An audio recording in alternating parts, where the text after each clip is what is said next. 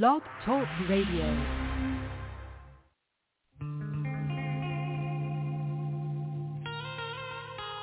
Royalty. Royalty. Power to the chosen people.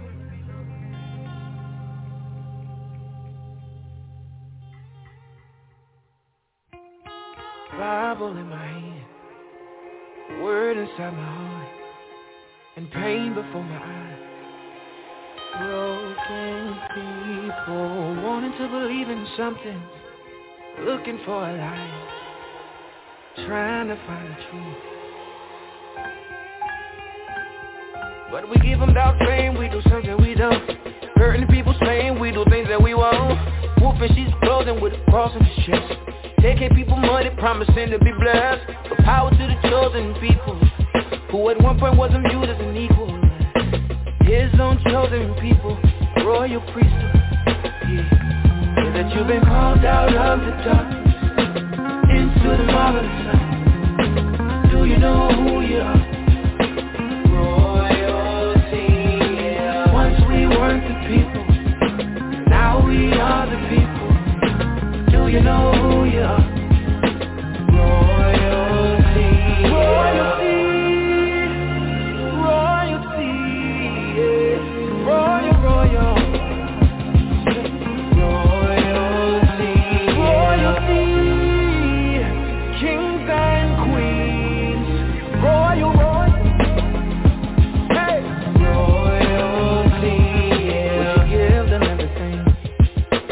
let them call you those things if you knew you were a queen? And my brother, would you be out there risking your life for green paper? If you knew you had it all already, if you knew you were a king. Well, the best I can offer is to tell you the truth. Mercy changed everything for me and you, but they don't really tell us what we do need to know.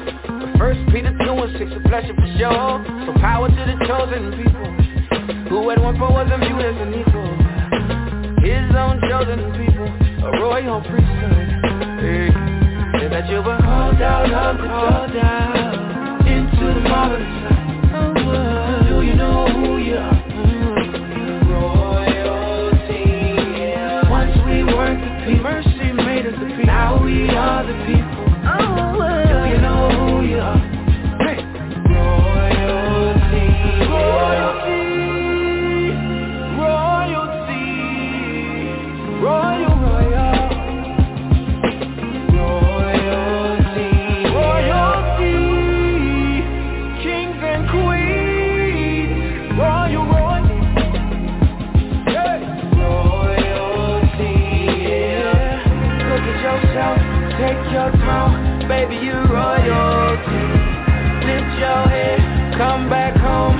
Brother, you royal. Power to the chosen people. Who at one point wasn't viewed as an equal. His own chosen people. Royal priesthood. Royalty.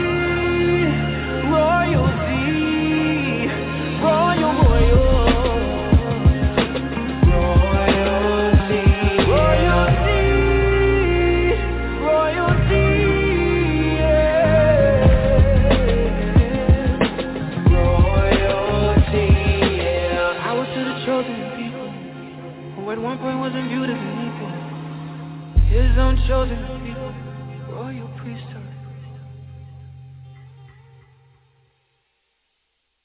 Well, I, want to welcome everyone to another episode on this blog talk platform. This is the Five Smooth Stone Network. I'm Brother Seth. Yes, yes, yes. We are royalty tonight, brothers and sisters, and we have really everybody in the house. So uh, Israelites of royalty as well as Gentiles of promise, everybody in the house tonight. I want to thank you for your time, brothers and sisters.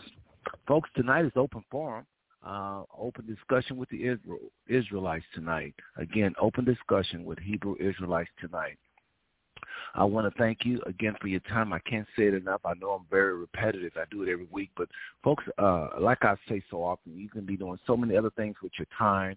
And so I am so grateful for y'all tuning in. Uh, some of you have been not missed the show. Well, nearly not missed the show. I'm sure everybody has missed the show. But uh, some of you have pretty much have heard all of the th- all of the shows we put out, pretty much, and I'm thankful for it, uh, brothers and sisters. I don't take your time lightly, uh, folks. Tonight we're going to have um, this open discussion. What does that mean? Open discussion j- just simply means we're going to be discussing whatever's on your heart or your spirit. Um, no nonsense. We're serious tonight. Uh, so we'll be discussing whatever is near and dear to your heart and your spirit. Uh, who are we? Uh, I am Brother Seth Turner. I'm the creator of the Five Stone Network. I'm the host, and I'm going to have on co-hosts uh, here in a little bit. I'll talk about them uh, uh, coming up here. But folks, we basically are, are, are, are, should I say, the most important thing is we are people of the Most High Yah, Yah of Israel, Hallelujah. We are here on his behalf to uh, speak from this, uh, what we call the Holy Spirit, Spirit on Hebrew, the Hebrew, uh, the, um, if I can talk tonight, the um, Ruach HaKodesh. We're here to speak under the influence of this Ruach uh, to uh, open forum topics. Uh, the different topics that may come up tonight, we hope to shed some light shed some wisdom, shed some direction. Not that we have it all together, that's a joke, but we know someone that have it all together. We know the wisest voice in the earth, and he speaks through his Holy Spirit, his Ruach HaKodesh. And tonight, we're going to be open, all right. We're going to talk about things uh, on different topics, but just know tonight you won't be wasting your time, brothers and sisters. You're going to be hearing some solid uh, uh, solutions. And, and where we don't have solutions, we'll be in prayer that we will come to some solutions. So we don't have all the answers, brothers and sisters, but I don't think you can find a panel uh, probably blogging with the uh, intentions and the, the motivation to try to get out to the people what thus said this Father, the, the, the Elohim of Israel, the God of Israel. So tonight, thank you for tuning into the Smooth Stone Network. Um, I'm going to try to get into the program a little sooner than I normally do, but I, there's a few things I have to talk about.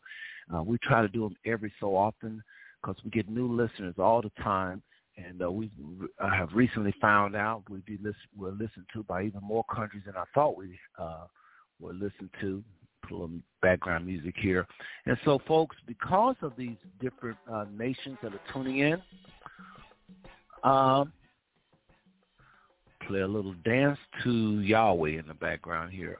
But yeah, like I was saying, but we got uh, new listeners, and because of that, we want to be respectful and uh,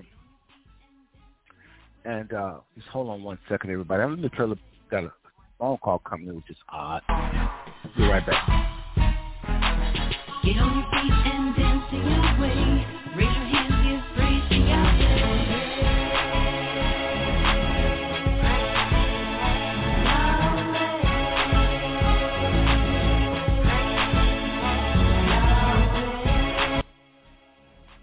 Okay, sorry about that, folks. Just um, just had to get that call coming in. But brothers and like I was saying, um, I every so often like to talk about um, why we call ourselves the Five Smooth Stone Network. And uh, uh, again, uh, the Five Smooth Stones is nothing more than five answers or five topics that came out of five questions that I asked the Most High some time back. So those of you that are new to the Five Smooth Stone Network, here it goes. Um, some time back, for brothers and sisters, after attending a convention in Fort Worth, Texas, it was called a Believers Convention. Um, and again, I'm just talking about where we get the name Five Stone and how this all started. Because again, we, get, we got new listeners all over the world, really, and um, and some of you just don't know. So anyway, here we go. We try to do this like every uh, five or six shows. But in 1980, seven, um, I asked the father five questions uh, that led to five uh, topics, five answers and five topics. So after in 1987, there was a word that went out to people at that convention that God is getting ready to use the black man like never before. And the first is going to be last, and the last is going to be first. That was the word. God is getting ready to use a, a black man like never before, and the first is going to be last, and the last is going to be first. Well, brothers and sisters, um, we rejoice there was a lot of rejoicing at that convention over that word that went forth. So, um, uh, one more time, the word was God is getting ready to use the black man like never before. And the first is going to be last, and the last is going to be first. We rejoice, our white brothers and sisters rejoice so much so. But between 1987 and 1988, something happened very strange. I came across racism in the church, and I did not know that even racism existed in the church like it did. I thought racism was something that the world did, not so much what they did in the churches. What happened, sisters? I, in 1988, the same word went forth that God is getting ready to use a black man like never before, and the first is going to be last, and the last is going to be first. It happened again. But Kenneth Copeland added some extra.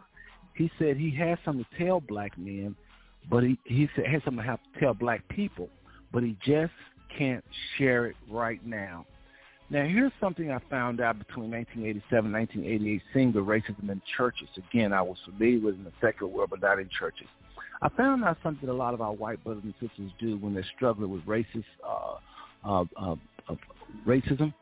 They will prolong. They will put off what is due you right now. They will put off uh, instead of saying you can't be principal of this school or you can't be the next whatever in this establishment. What they will say is God is getting ready. God is getting ready to lift you up. And sometimes they even put butt on and say, um, um, you uh, are, are, are, that word is in you even stronger than some of us. And one day you're going to tell us white people, you're going to lead us white people. They're try to butter you up and gas you up with all these different um, uh, uh, things about you, what you're going to be, what you're going to be, and how you're going to have this and how you're going to have that. So in 1988, one year after Kenneth Copeland gave that word, he repeated it and said again, God's going to use a black man like never before, and the first is going to be last, and last is going to be first. I did not rejoice because I perceived it was that gospel of delay, I call it. It's good news, but not for now, which is not a gospel at all, but I'm just saying that's what I call it, a gospel of delay. It's racism, folks. So I didn't rejoice. And he went on to say something very disturbing. He said, I have something to tell you black people, but I can't tell you right now. When I tell you, you're going to tear up this convention center. He said, you're going to rejoice so mightily if I once I tell you, but I can't tell you right now. Now I want y'all to really think about what this man is saying. God is getting ready to use the black man like never before. The first is going to be last, and the last is going to be first. Then he says, I got something to tell y'all, but I can't tell y'all right now. Now, some of you might say, why are you waiting on him to tell you? That's a good question. But nevertheless, this is one of the most respected men on the planet in the church. So, brothers and sisters, I left with a broken heart. I left with a broken heart. I said, Father, I'm tired of the racism in these white men. I'm tired of them dictating what happens to us because I don't think they're telling us the truth. I don't think that they are really at our for our best interest. I said, Father, and I asked him these five questions, not necessarily in this order though. I said, Father, what is with you using the black man? What is with this? I say, so if the white man seeks you, you're not going to use the white man in these times. You're going to use the black man. What if the white man's heart is better? It just sounds like that these folks are toying with our lives. They're just saying something. Father, what is with this new word that I keep hearing that you're getting ready to use the black man? I asked the Father that, y'all. I asked the Father that so help me. And I'm telling you, it's just like a son who's just at his wits end, crawls up on his daddy lap and asks questions. That's all I was doing, but I just was a grown man. I, I was asking him, what is with using the black man? Like these preachers are saying. Then I asked him, that's question number one. Question number two was, what's going on, Father? I hear that there's something called a secret societies is that true? I said, Father, I can't trust the news because the news is controlled by white these white men that is shown to be racist. What's going on in our world, Father? What is going on? I prayed that prayer, brothers and sisters. I asked him what was going on in our world. I keep hearing of something called the New World Order. I keep hearing that there's some wars planned out as far as 30 years. I, I, I hear that what we see on the news is not real news. This was in 1988. I prayed this prayer, brothers and sisters. I say, Father, what is really going on? Then I asked the Father this. I said, can I understand the book of Revelation? Can I understand the book of Revelation? I said, I can't trust Hal Lindsey, uh, Pat Robertson, uh, the Hilton Suttons, all these people that talk about end time prophecy. I no longer trust these white men because I recognize a lot of these people are real and they love you, but they have issues with their brother. They have issues with black people telling them their true destiny, their true heritage. They have they struggle, and that's what I'm saying to some of y'all right now listening as I talk about where we get the name Five Smooth Stone and uh, what started a lot of what I do today on this uh, little engine that could that we call the Five Smooth Stone Network. This is our origin right here. These questions. This all started in 1988. And of course, we've been blogging since 2011, but a lot of things have, have, have the Father used me uh, regards to these five questions I'm asked. So I asked him, understand the correlation. That was another question. Another question I asked the Father was, I keep hearing there's blacks in the Bible. I said, Father, I don't care what color Christ was. And at the time, brothers and sisters, I thought it was white. I probably had my Bible have probably had white images, but I asked the Father, were there anybody in the Bible that looked like me. I figured he was going to answer me and say, well, yes, there's some people in the Bible look like you. There's a guy over here, there's a guy over there, and a guy back in the corner over there, and this guy over here was. That's what I expected the Father to show me, and I was going to be proud about it. But that's not what he showed me. I'll talk about that in a minute when I answer these five questions. The last question I asked the Father was, could I see the world? Let me back up on back on the uh, the uh, asking Father about blacks in the Bible. For those of you that listen to these programs and you see a bunch of our titles, especially when we talk about leprosy, and it sounds it sounds like hatred. You're saying, brothers, brother, I listen to some of y'all shows, and I don't know, man. Y'all sound like I don't know about your show, brother. They sound like y'all hate white people. I want you to remember, I asked the Father, were there blacks in the Bible? And I told him I had no trouble with Christ being white. At the time, that's exactly what I thought. I thought the Messiah was white. But I told him I didn't have a trouble with it. But I wanted to know, was there any blacks in the Bible? It's just a simple question. Again, a child, any child would ask his father this question. I'm sure you thought about it as a child yourself. So I asked the father as a grown man, and the last question I asked the father was, can I see the world? Can I see the world? I asked the father, I said, Father, I'm tired of white men and their interpretation of everything in this world. And I'm just stuck with them, with what how they see you, how they see African Americans or how they see us as a people, how they see themselves, how they see wealth, how they see how to live, how to go about your day. Everything we ever taught was by them. Father, can I see the world? Those were the five questions I asked the Most High. All right? So, doesn't that make a lot of sense, brothers and sisters? I mean, don't that sound like something that some of you would do? You would ask those questions, right? So, brothers and sisters, listen what happened. I got answers. He began to answer those five questions. Now, as far as whether or not he's using the black man, like Kenneth Copeland said and other ministers were saying in 1987, he's not using black men because they're black. The Father does nothing on the earth based upon skin color. He just don't use people based upon skin. color. It's just that's just not a grouping of people. It's just it's a social construct. What he is doing that a lot of those preachers and prophets would sing through probably the Holy Spirit, that Ruach HaKodesh, was a black face on the church coming. And it wasn't because they were black. It's because what he is doing in this latter time, what the Father is revealing, a lot of our white brothers and sisters, because of the, the, the, the racism in their heart, they're not going to teach it. They're not going to teach it. They're not going to talk about it. As well as a lot of black churches that are following these churches too closely instead of the Holy Spirit. Instead of following Ruach HaKodesh, they're following a lot of white churches, and so you can't hear what the Father is doing in these latter times in a lot of these churches. And that's one reason blogs are birthed and, and are blowing up all over the place because folks are led are crying out for answers and they're looking for truth and you just can't find it in a lot of our religious institutions and in our education centers. So blogs have been birthed just like this and this is where you're getting a lot of truth. I kid you not. The father is not using a black man because he's black, but because he, with the word that he's sharing, anyone that talk about it, that's what the people are going to gravitate to. And it just so happens that so-called African American, a lot of dark-skinned people, is teaching this. But where white people, or so-called white people, if I can use that term, when they do teach and tell what the Father is saying, they are enjoying prosperity as well.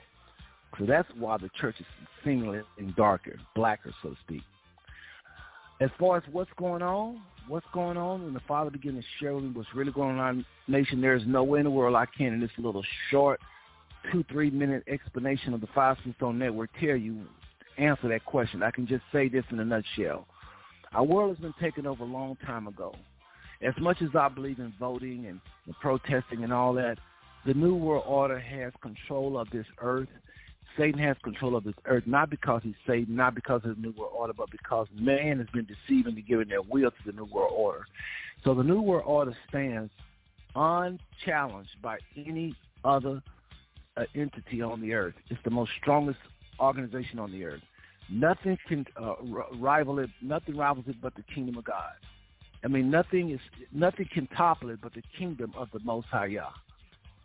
And that is that's what's happening. Just two people in the ring now. No more nations. All this nation, this nation. No, it's the new world order in the kingdom of the Most High.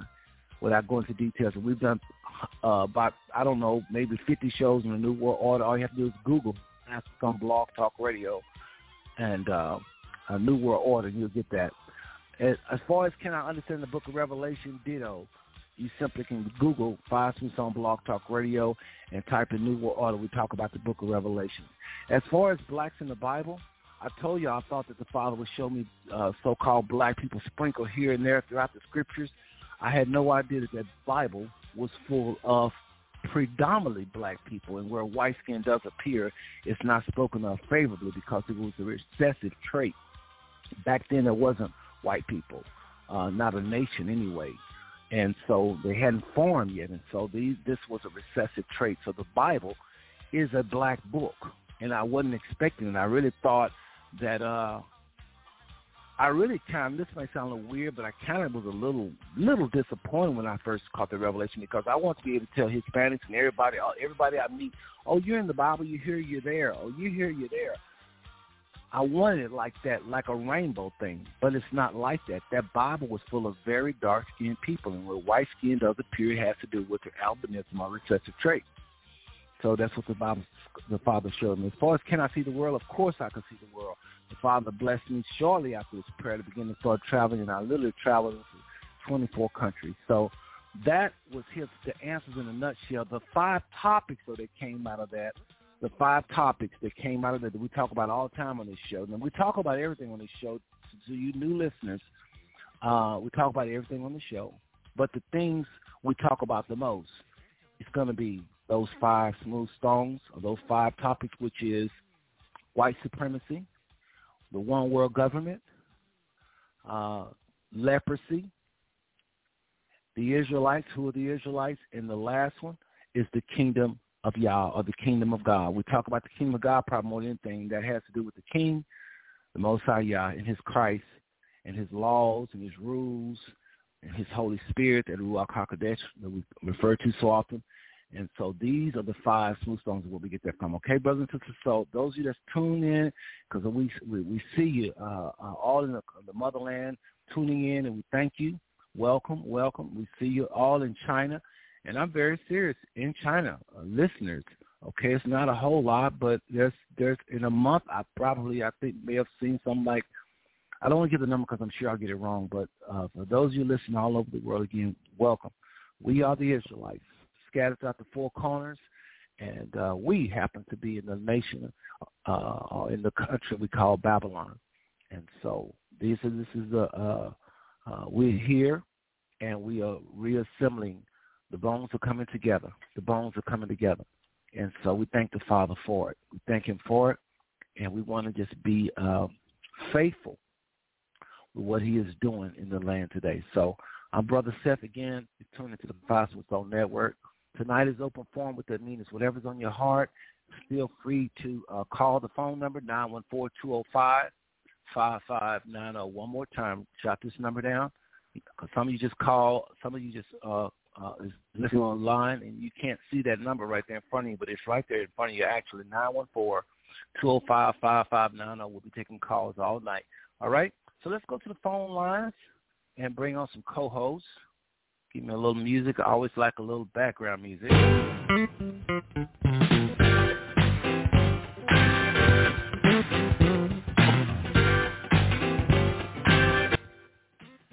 First, what we're going to do, we'll go to the state uh, in the United States we're talking about, in the uh, state called Ohio. We're going to bring on our minister, Minister Purcell Porcher. Uh, brother Minister Purcell Porcher, you on the line. Say hello to the people, brother.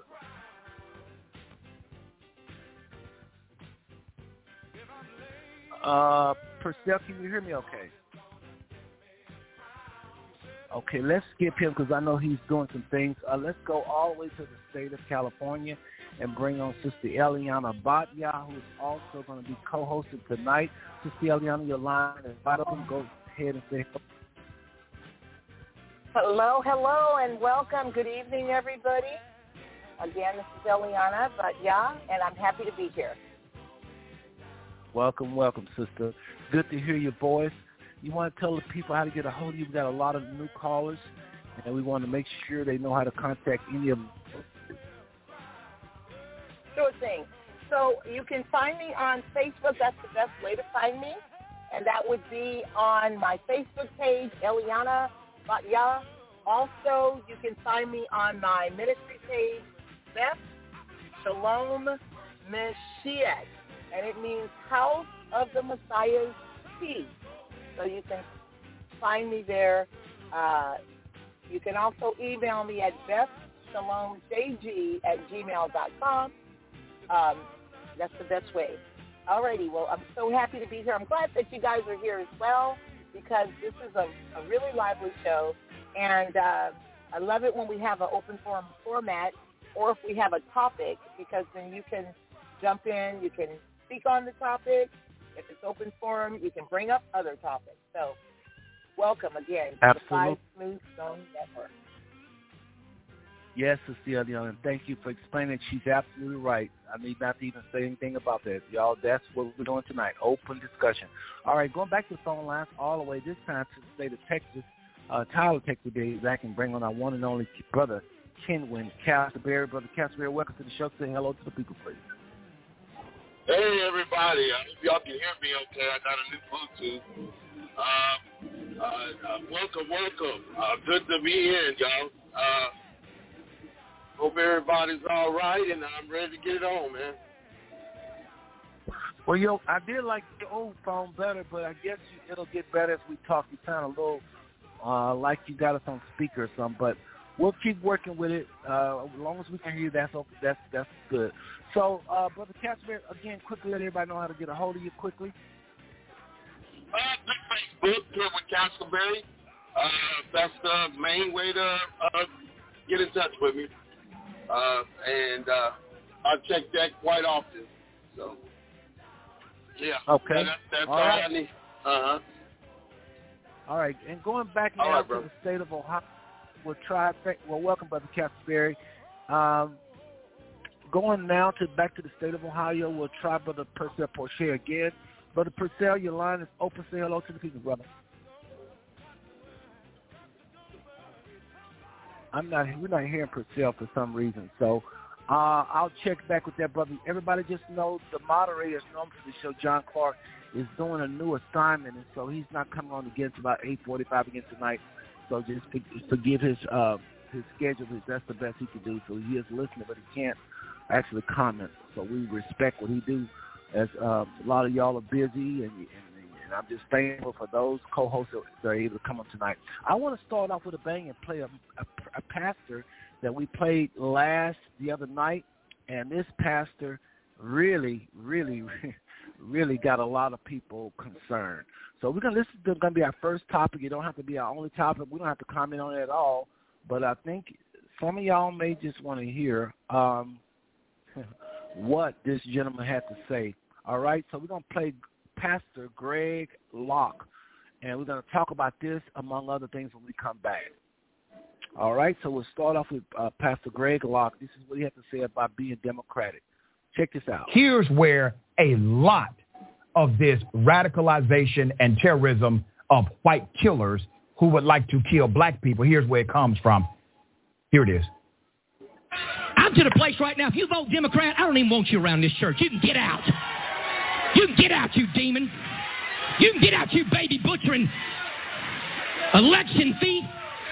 You cannot be a Christian and vote Democrat in this nation. I don't care how mad that makes you. You get pissed off as you want to. You cannot be a Christian and vote Democrat in this nation. They are God-denying demons that butcher babies and hate this nation.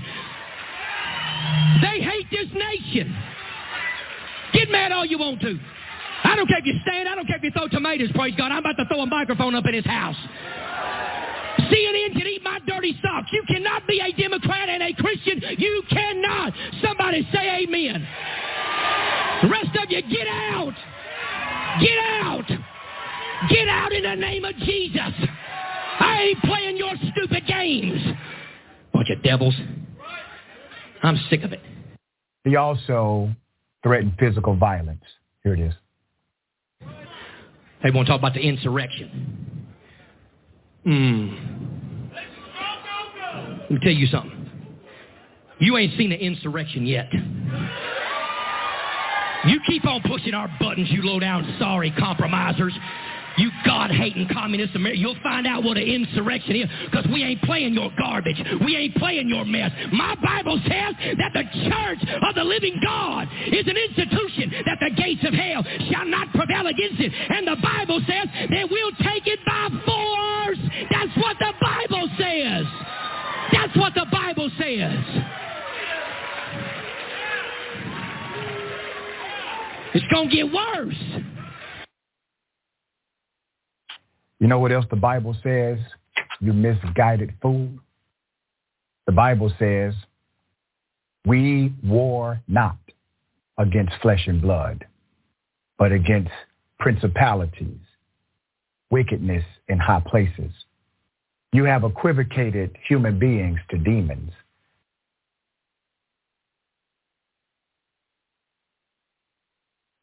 Okay, brothers and sisters, that was just a little sample of that. I want to play the whole thing. There was a gentleman actually played on his show. I should have told y'all that, but that's the bulk of it that's got everybody upset. Those words y'all heard. Again, Pastor Greg Locke just letting us have it. And so I just want to just, uh, we had talked about uh, commenting on that clip and so I wanted to start off with talking about this pastor, and, and like the, the, the host of that other show was saying, this is the foundation of radical Christianity. This is why you got so many, and I don't think they're racist. I think a lot of people are taught to be racist. This is where a lot of, just because they're grown, don't mean they can't be fooled. Yes, they can be fooled, brothers and sisters. This is where a lot of our white brothers and sisters get on this bandwagon are talking about their country and all this other foolishness. So, um, wow. Every time I think about that, it just blows me away. So let's go back to the phone lines and, and hear what some, what uh, co-hosts had to say about Pastor Greg Locke. Uh, Sister Eliana, your line is open. Brother Castleberry, your line is open, as well as um, uh, Brother um, Purcell Porche, your line is open. Brother Purcell, are you there now? Okay. I, don't know with Purcell, but we can uh, hear him. Brother Castleberry, go ahead and comment on what you've heard with uh, with, with with regards to the uh, uh, Greg Locke. And you have some, uh, some noise on your line, uh, Brother Castleberry, just so you know. All right? Oh, Are you okay. there? Um, yeah, yeah. Can you hear Hold me? on.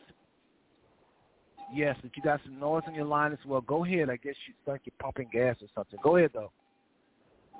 No, I'm driving, driving. I'm a truck driver, y'all. Um, well, well, this uh, this pastor's uh, sound uh, you know, uh, uh, like a lot of Christian pastors. Uh, they uh, they tend to want to merge the, the, the scriptures in with the Constitution of America, and and uh, they in their hearts believe that God blessed America and how God, you know, don't want to destroy America, and America's not in the Book of Revelations. And with that mind state is basically what we're hearing. Um, you know, to sum it all up. But uh, they're, they're, they're wrong. They're wrong in so many levels. Uh, that they're blind, they can't see. And uh, unfortunately, that's affecting a lot of of color in this country because their their mind state is also uh, same like this guy's here uh, and thinking that God just uh, blessed this country and want to see it survive, you know, and, uh, you know, so uh, I just wanted to kind of throw that in there. Just, uh, go ahead do your thing, brother. Well, I appreciate that comment. I appreciate that comment. Now, Sister Eliana, uh, I'd like to know what you have to say about the same um, comment from Pastor Greg Locke. What do you think of that?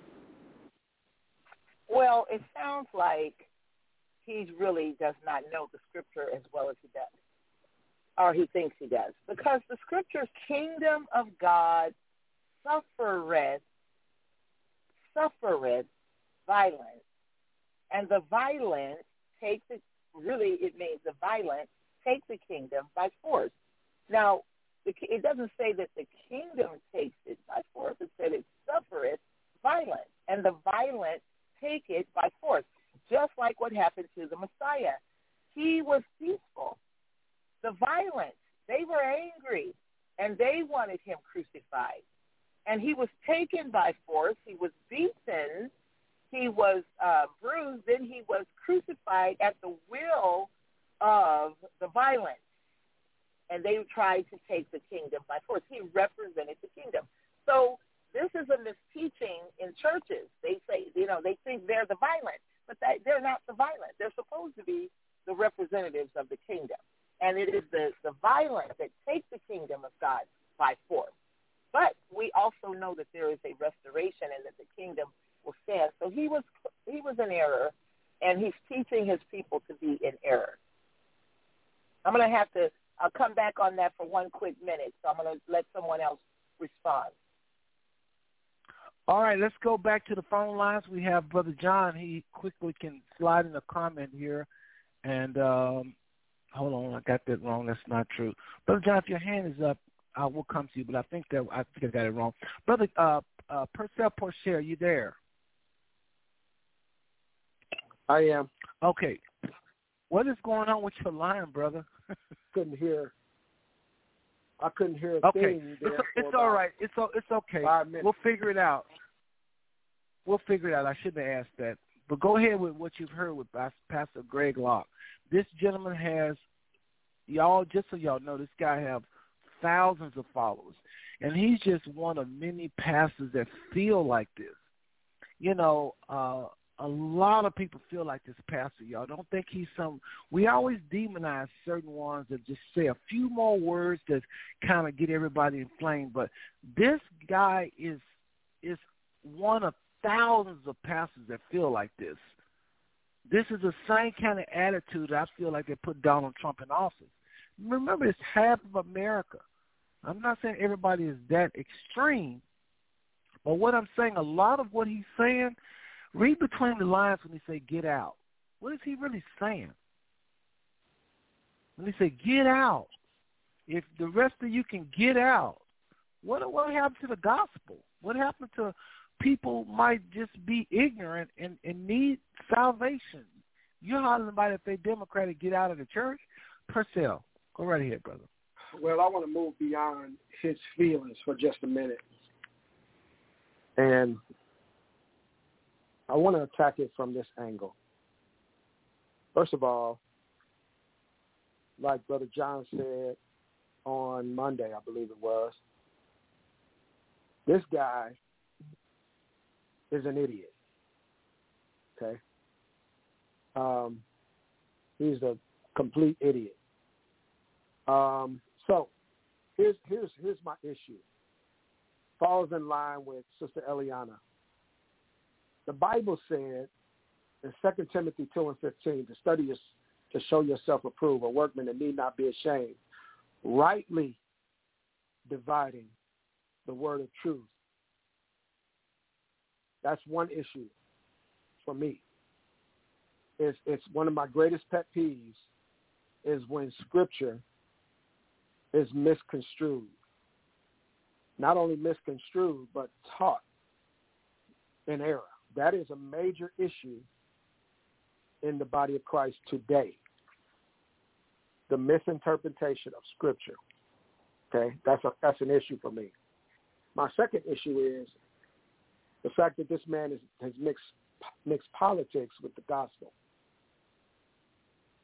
Um, I don't think that was the mission. Um, so again, he's in error. Um, he's matter of fact, he's way out he's way out there in left field. And um, I just have an issue with this guy. It sounds like he's spewing hate. One of here's one of my famous uh, um, quoted scriptures often, and that is, "That's the way that they'll know you by the love that you show one to another." That was not exhibiting the love of Christ nowhere in his message. Nowhere. So that's an issue. So again, study to show yourself approved, a workman that need not be ashamed, rightly dividing the word of truth. These people are dividing the body of Christ. And the scripture said, woe unto them who scatter the sheep. There's some grave consequences that come with what he's spewing. So I'm telling you, man, we, I said this on Monday night. The body of Christ is in a sad state of affairs. We are really in a sad state of affairs. So that's that's really all I have to say about that.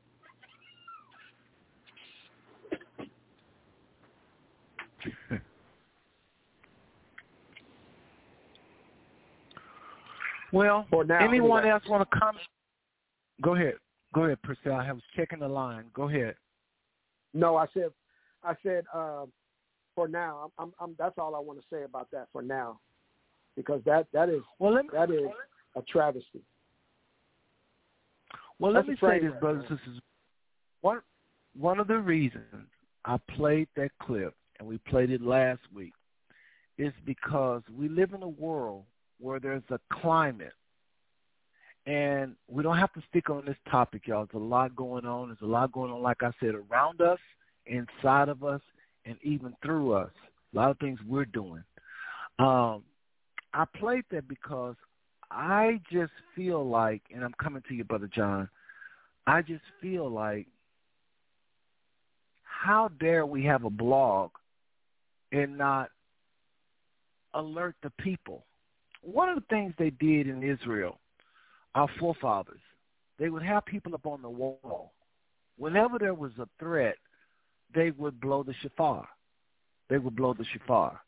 And I feel like we don't want to glamorize, magnify the power of the enemy on this show and make it like they're invincible, scare people. But you got to know there are a lot of people that feel like that gentleman. It's not some little weird guy that's off saying that there's some people really read between the lines. These same people is the one that's in the bed with the NRA. These same people is saying they want to take our guns, and nobody never said we want to take your guns. They just want to take away the the the the the, the killing machines, the big guns. No no left, no Democrats have ever said take away all guns but they like to say that as an extreme. They're building something. you know, this whole insurrection, those, these kinds of people, we think it's just white people, but it's not true. So I think if you're going to be clever and we work around these people, we work for these people, some of them work for us, and I just feel like on this show we at least need to spend a little attention addressing this radicalism because it's serious. He mentioned baby killers. The Bible does tell us not to kill babies. They're right. That gentleman went totally off. Purcell and Brother John like to call him an idiot. They can do that. I'm not going to call him an idiot. I think he misunderstands the Bible. No, no telling who taught him. You know, he's kind of a young guy. You know, how why are you looking at the scriptures like that? Well, let's hear from Brother John, then I'll finish what I'm saying. Being moderators tell you you have to moderate and comment, and sometimes you end up talking more than you want. Brother John uh, Clark, all the way in California, go ahead with your question or comment. Brothers, this is normally our moderator. So, Brother John, go ahead and uh, what's your comment for the, the pastor? Hi, everybody. I'm glad to be back on the show. Um, as it pertains to this guy, we heard him last week, heard him again this week. It's very disappointing, um, but it's expected. Um, the the one thing that Brother Crochet brought out that I want to hone in on is trying to mix um, I don't I, I, for lack of a better adjective, I'll just call it the gospel uh, and politics. Trying to use these man-made constructs to determine who is the born-again believer and who's not. It's, it's absolutely asinine. And the reason why we know this uh, for certain scripturally, I bet you guys are probably thinking, how can you scripturally say this? Because did God have a chosen people? Yes, he did. Yes, he did. However, he, he spared no expense to show us different instances where people who were not Israelite were able to become part of the Israelites, such as Rahab. Now, let's think about her for a moment, folks. Rahab she didn't have any of the laws per se. If she did, she you know got them by hearsay. Um, she heard the story. She told them. She told the spies that their hearts melted when they when they heard that he dried up the the Red Sea right. uh, for Israel against the uh, Egyptians, and then the Jordan as it pertained to the conquest of Canaan land, if you will. Like their hearts melted. Why wouldn't they melt? Because God is fighting for these people. Folks, at what point in time, it's, it's like she had faith in our God, and she, he wasn't on our team.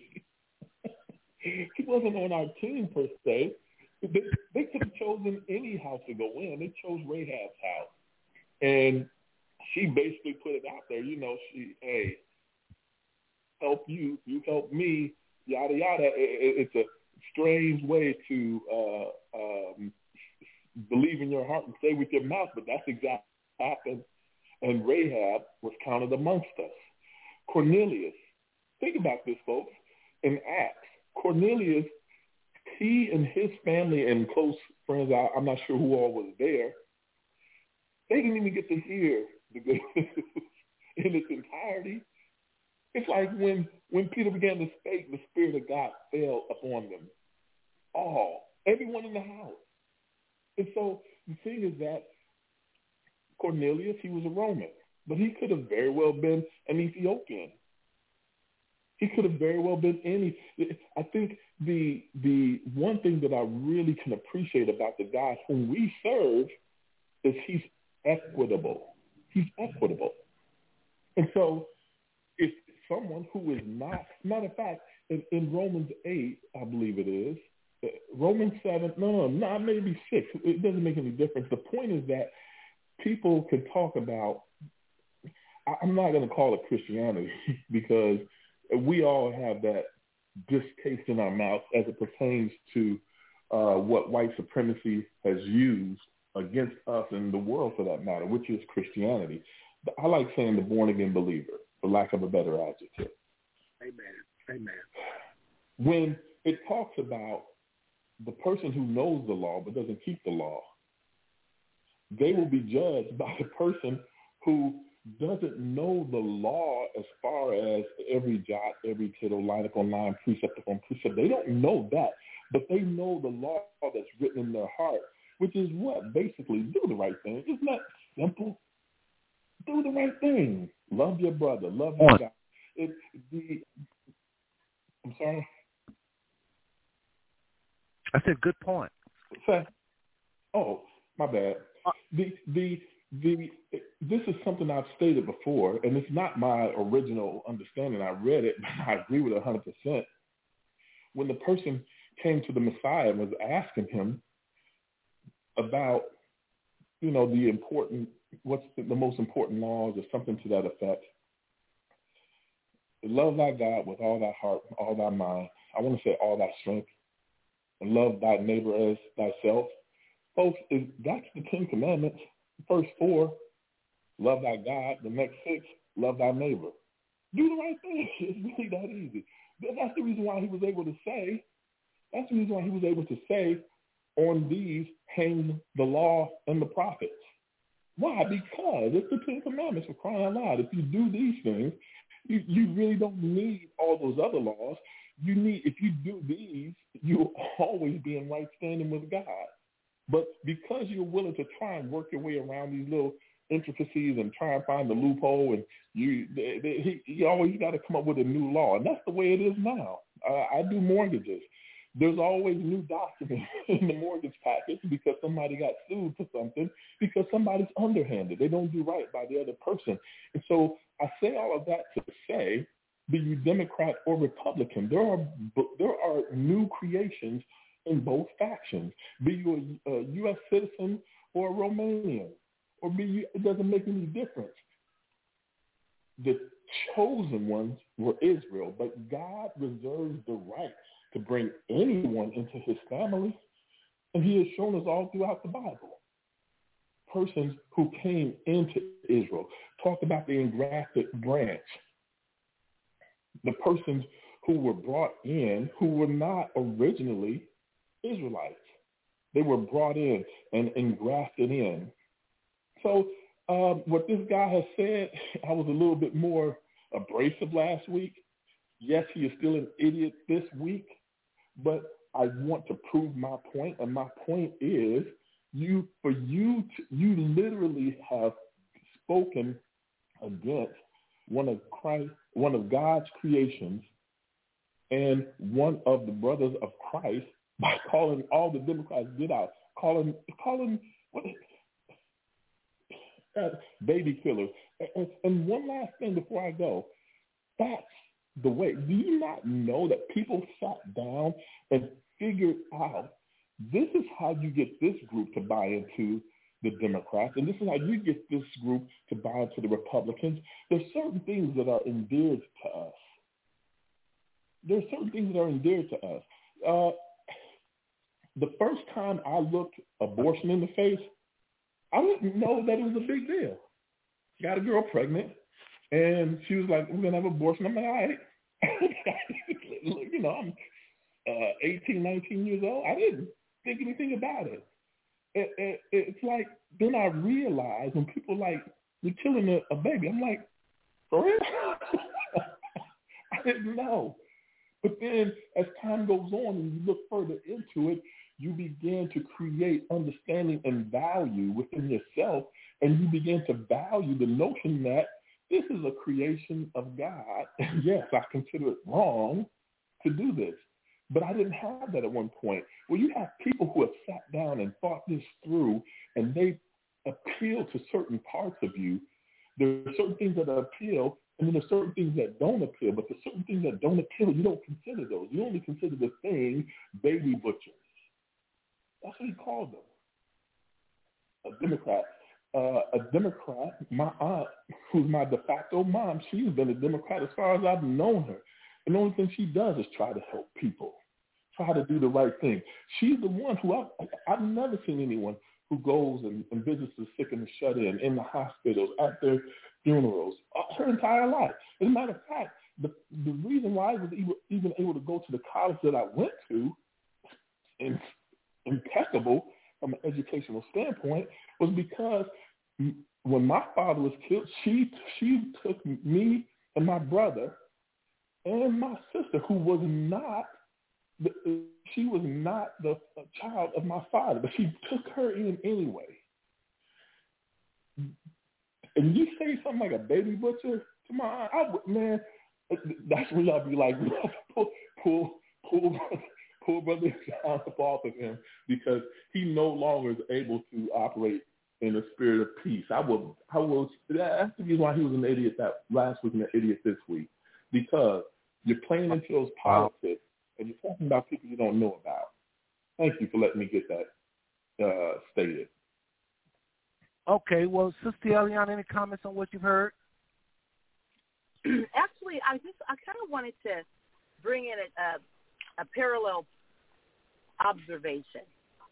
So, you know, in this country, the different political parties started out as just that political parties with their opinions and about certain issues, and mainly around slavery. The political parties began as around slavery, around the issue of slave owners. So the Democrat Party was really what is now the Republican Party. They started out in history the the very anger, the very the good old boy. The GOP means the good old party. Uh, they were Democrats originally, and the Republican originally was like your people who wanted to free the slaves, wanted the slaves to, you know, attain citizenship and be part of the um, the whole mainstream of society. They wanted to give them a hand up. And the Democrats were those uh, slave owners, those plantation owners.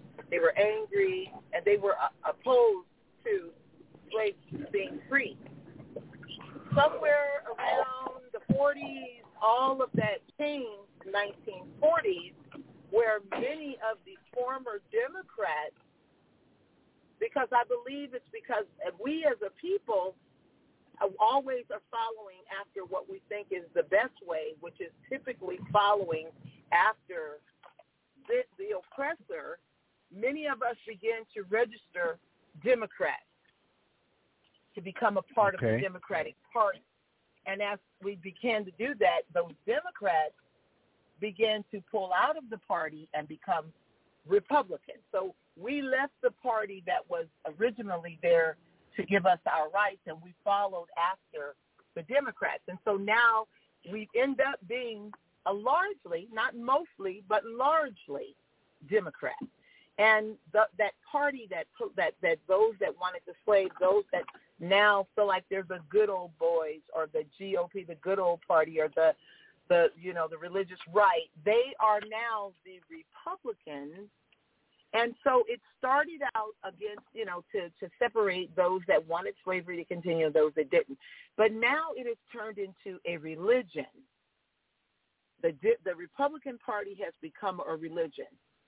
And then when we go back in Scripture and we think about the, the Sadducees and the Pharisees, just making the comparison, they re- originally started out being, re- it was a religious movement. Some believed in the resurrection and the others did not believe in the resurrection. They were all Israelites. But by the time the Messiah came, the Messiah, they had become political. So we see the comparison and the flip and the reverse out in our country, they started out political uh, and became religious. In Israel, ancient Israel, they started out religious and became political, and there was a fight between the Sadducees and the Pharisees. The Sadducees and Pharisees. Today, in our country, it is the Democrat and the Republican. Uh, but it's not about resurrection. It's about the rights of Israel and and our position and our right to be as a nation. And so we have largely become Democrats, but we're not solely because many there are many African Americans that are Republican and even recruiting more people to become Republican, but we're following after the hate. We're still the scripture tells teaches us clearly, hate not thine oppressor, but don't choose any of his ways. Please don't choose his ways. And what we're doing is we're loving the oppressor and choosing all of his ways. We want to be seen as his equal. We want to be seen on par with him, that there's no difference between us other than the color of our skin. No, there are differences, and we must acknowledge the differences. And the differences are okay because we're talking about a creator who made us different. He made us different. Every every nation, he says, out of one blood has the Most High made all nations. He made the nations and he made them different out of one blood. Now that's that's pretty powerful. And so he made us different. He put us in different regions of the earth. We we all have a purpose. We all have a mandate and a calling. But we know that here in this country, this is Babylon. This is the land of our captivity. We know that this land, is this nation is going to be destroyed, and they know it. And so what's happening is it's foretold. But this nation, it will be brought to its knees. And all the nations that had a hand in the cruelty of our captivity, all will be punished. So we have to wow. stay focused. We have to stay focused. We can't get caught up in the debate. You know, I'm dealing with that very personally right now in my own town. There is somebody that has just begun to hate me, but it's I see the spirit. It's a demonic spirit. And what I'm doing is staying focused. They're trying to drag me into a carnal back and forth, and I won't go there. I'm praying for this person, even fasting, because I see the the, the, the demonic entity that's ruling over them. We have to stay focused. We're powerless when we get caught in the mess, when we get stuck, like Sam's getting his hair cut. Let's not get our hair cut in the satanic barbershop. Let's keep our heads, people. Wow. Wow. That was good, Sister Eliana. That was good, Brother John. Also, I want to comment on something John was saying, but I want to get you on quickly. But Brother John, thank you for laying that out as well. Listen, folks, again, you've tuned into the Five Stone Network. I'm Brother Seth. Tonight is open forum, whatever's on your heart. We don't have to stay on this, brothers and sisters, but this is major. And after John and Sister Eliana, y'all can see why why I played that clip. It's very important, brothers and sisters.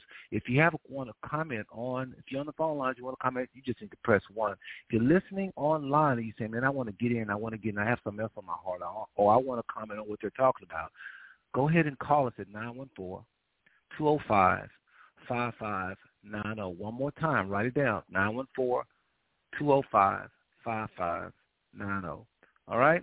I just want to say this really quickly before I ask uh, Brother go to Brother King and then Brother Purcell, all the way up in Ohio. Um, folks, really and truly, I've come to try to. I'm intimidated by a certain person. Let me tell you who this person is. I'm intimidated by. I'm intimidated by the person that can argue the left, argue against the left as though they're on the right, and turn around and argue against the right they're on the left. I can't do that. My views are mostly left, so-called left. I'm not for abortion. I'm not for gay rights, but I I do think what they call I think I'm more leftish. I don't see very much good about the right, and I hate that about myself. So I'm engaging right now in conversations with people that are Republicans so I can see the ills of the Democratic Party. To me, when you see the devil clearly in both parties, that's when you are forced to be reckoned with. So that's what intimidates me. But I will say this much as far as I'm learning. This is what I'm learning really quickly. Those of you that listen to that pastor and you saying he was spot on we Christians, we don't have no business supporting abortion. Seth, you can't say nothing about what that pastor said, and we definitely against gay rights, which he's against gay rights also. That insurrection, the insurrection was nothing more than people that believe like that pastor and just moving on their beliefs. I mean, they literally broke into the Capitol. Okay? Um, let me just say this really quickly. The number one argument as far as abortion, I want to just ask a quick question to get a little roll call. Brother John, I don't know if you listen now, if you can get involved in this, but I want to take a, I want those of you listening that may be right, roll call right wing or Republican. I want y'all to hear this. Everybody, let's do a roll call. Brother Purcell Porcher, you're the top of my phone board. Do you believe in abortion? No, I do not. Do you believe in gay rights? No, I do not. Yeah, you answering slow tonight for some reason. Are you Democratic? I have no idea. When you last voted, did you vote Democrat? if it ain't personal. Come I on, did man. vote okay. I did vote. All right. I think I voted kind of both. Sister Eliana. That's funny. Sister Eliana, are you Yes. for gay rights? Are no, you I'm for not. gay rights? Well, I'm not for gay rights in the sense that they want to per- promote it and flaunt it. I'm for human right to live. I don't think anybody should be killed. Well, Brother John, cor-. Brother John, excuse me for interrupting you. Brother John corrected me on yesterday, so I'm, let me say it the way Brother John said. It. I'm gonna say, are you are you against homosexuality? Definitely, I, I, I don't support that lifestyle. Okay, are, are you against abortion? I'm definitely against abortion. Okay, then you devoted Democrat, But, right? but let me be honest. Let me be really honest. When I was ignorant and I was young, I had an abortion. I was ignorant. And oh, I I not understand that. I'm talking about what is And right and wrong right now. Right. But what I'm saying is, at the moment that I'm, I need to say this because the people that were telling me that it was okay because they said, "Well, you have your whole life ahead of you," and when at the moment that they put that suction and began to suck the child, the fetus out of my body, I knew that it was I was killing someone. I knew it was murder. And I went through a lot of depression and many women go through depression because they're lied to and they're told it is nothing. It's a blob. But at the moment when they're killing your child, you know you're murdering that individual. And it takes Christ Wow. To set you free and forgive you of murder. I Wow. was a murderer because I was in sin. And I was a murderer. But I would never Wow. do it again, and I have never done it again. So, no, I do not believe in abortion. And you voted Democratic, right? This election I did because I didn't want Donald Trump to get in it, but typically I'm an independent. okay. All right, Brother Cassis. So far, we got two Democrats that is not voting according to what that pastor was saying. They're Democrats, but they're they're against abortion and they're against gay rights. When the sister Eliana was in not so much right, but she's against being gay. Now let's go to Brother Kenwood out all the way in Tyler, Texas. Brother Kenwood, did you are you Democratic? Uh, no, I would say no. Um, Republican? my I last voted for Obama. The last time I voted, so, but I don't consider myself a Democrat. Do, I guess what I'm saying is, do you normally vote Democratic? If somebody had to classify you as Democrat, I- you only get like three. Okay, so you so you say yes, right? Yeah, Don't yeah, okay. For for sake of argument. No, I'm not, but if you, hear me speak So- so- about the keeping the laws, there's nothing democratic about it. But okay, I understand, but I'm saying in our system we have Democratic, Republican, and Independent. When you go to the polls, you got to pull a lever if you're going to vote at all. Otherwise, you can't vote. I'm just saying. You say you voted Obama. Are you Obama, yeah, against? Are you are you against abortion? Are you for abortion? yes, no, Yep. no, no, I'm not for. What about what about gays? You you agree with homosexuality? Yes or no? No, you so you don't believe. Now the rights is a little fuzzy. I'm just because the people that's normally right, a lot of them is for homosexuality. I'm sorry if I get that wrong. The people that's normally left, a lot of leftist people, they actually think it's okay to be homosexual. But I, I, I brought all this up and hold on one more, one more. Brother John is back. He dropped his back. Brother John, your line is now open. Brother, are you considered Democratic, Republican? I know you're in the kingdom and all that, but I'm talking about as far as voting for voting. Say, if you was to vote, will it be Democratic, Republican, or Independent? I wouldn't vote. Period. Okay, I got so you. I'm neither you Republican gay nor Democrat. I got, I, I got you. I got you. Just just want to know because I'm trying to prove something. I'm trying to show folks that most black people are against abortion. Most people. I don't know no black person. I actually probably do. They call it a right for the the woman, the mother to choose. I mean, the father is for the mother's right to choose. That's what he give us the will. The father, the father wills for us to choose evil or good. He let us do it. So wouldn't the father be pro Sister Eliana when she was in her darkness? The father was for giving her a choice. Brother Seth. I mean, I know I got that right. Hold on, hold on, hold on. Seth. He Uh-huh. want, hold on, Uh. hold on, hold on, hold, hold on. Then let me get Brother John to give me an answer. Again, you don't have to be a Republican or Democrat. I'm just trying to show how a lot of black people is they vote left, they consider Democrat, but they're against abortion and gay rights. So quit lumping us. So anyway, the father is for women choosing evil or good. He said, I put before you good and evil. I'm pro-choice. Choose. So now I sound like I'm for abortion. No, I'm not. I don't think you, the state should be funding it. I don't think the state. I don't think it should be like just easy to just go. I think it is murder. We need to treat it like it's murder. Like you see, I say she don't want the first person I ever heard say that. I was a murderer. Babylon, How many people? Go ahead, John. And then Brother King was sorry. I'm just saying, you I don't feel like the state should be funding it, and I'm like, and we're in Babylon. I mean, like, what was you expecting? I, we I can mean, still the- the- have I a think- standard even in Babylon.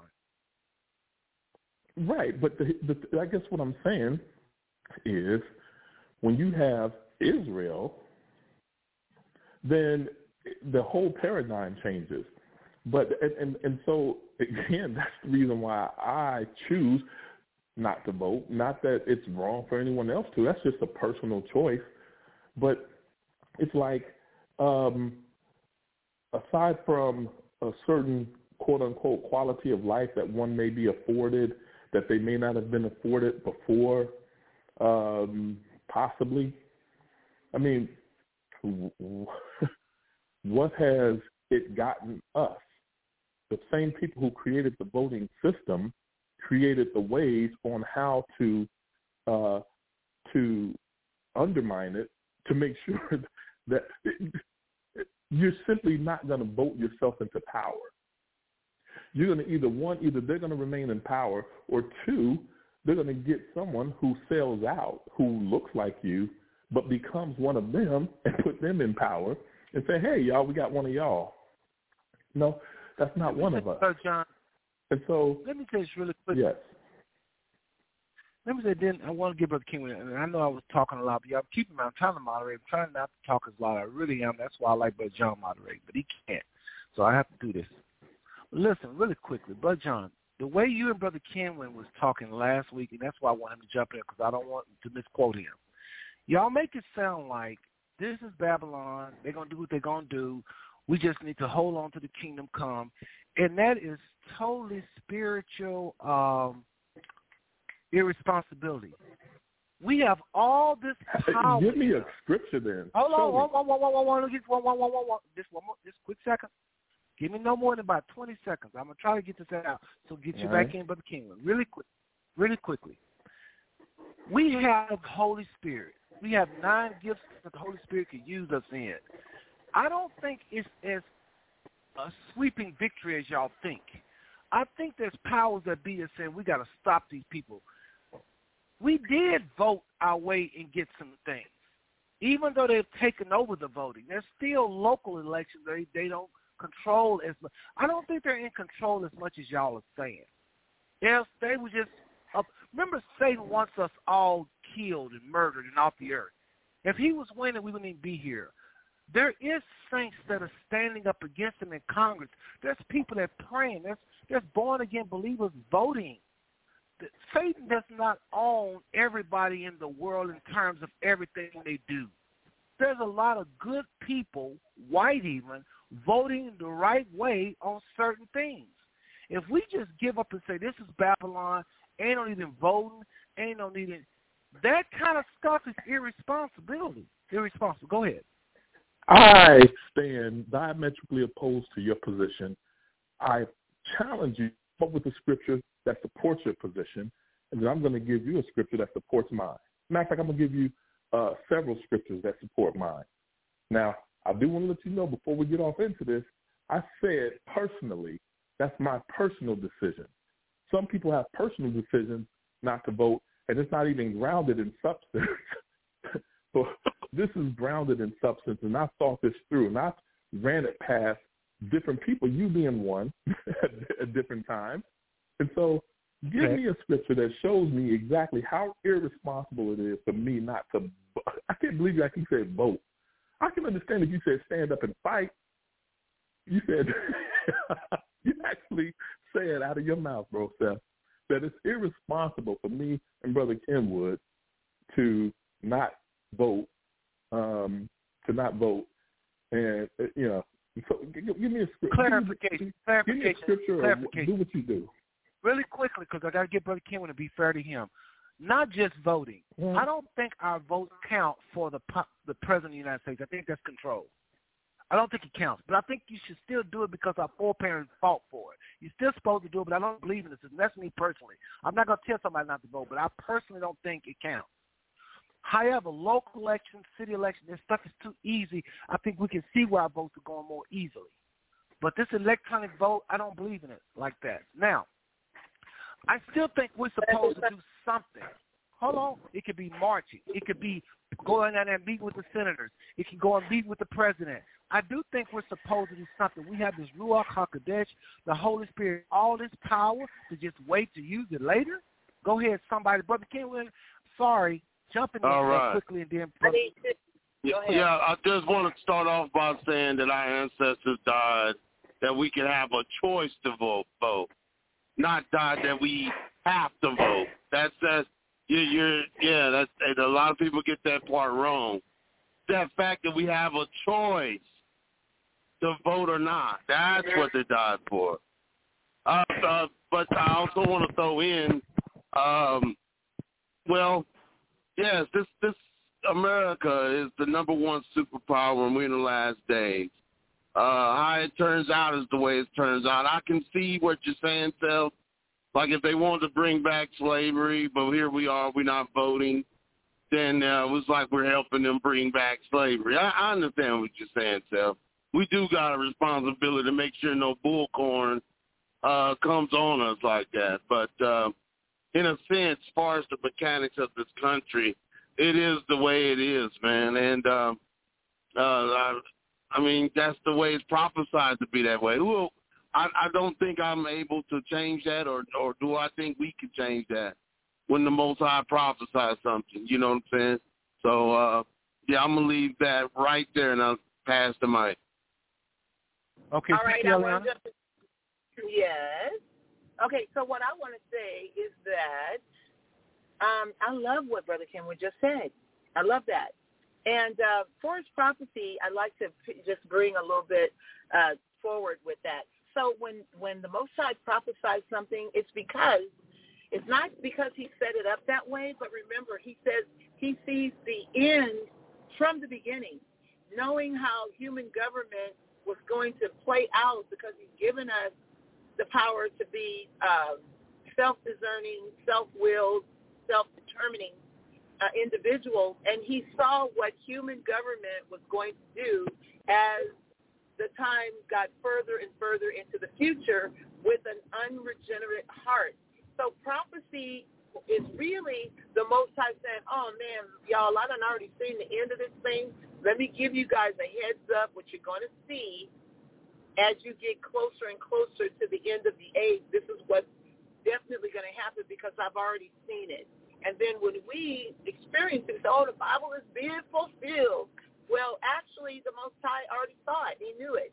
So he gives us like a almost like a sneak preview so we know how to position ourselves. We should never be caught off guard by the evil that we see rising up and taking its place because this is what the Most High knew. More people are more wicked. More people are becoming less interested in seeking the face of the Most High. They're becoming less interested in serving the Most High, being a part of His kingdom. You know, I had somebody tell me that they serve Apollo, and Apollo is with them. And I'm like, okay, wonderful. And Apollo's got you uh, speaking all manner of evil falsely with very much venom, and uh, that's not the that's not the God I serve, because the, the one I serve keeps me at peace with love in my heart. But the point is that this government and all governments of the world are going in the course and pattern that the Most High saw that they would go.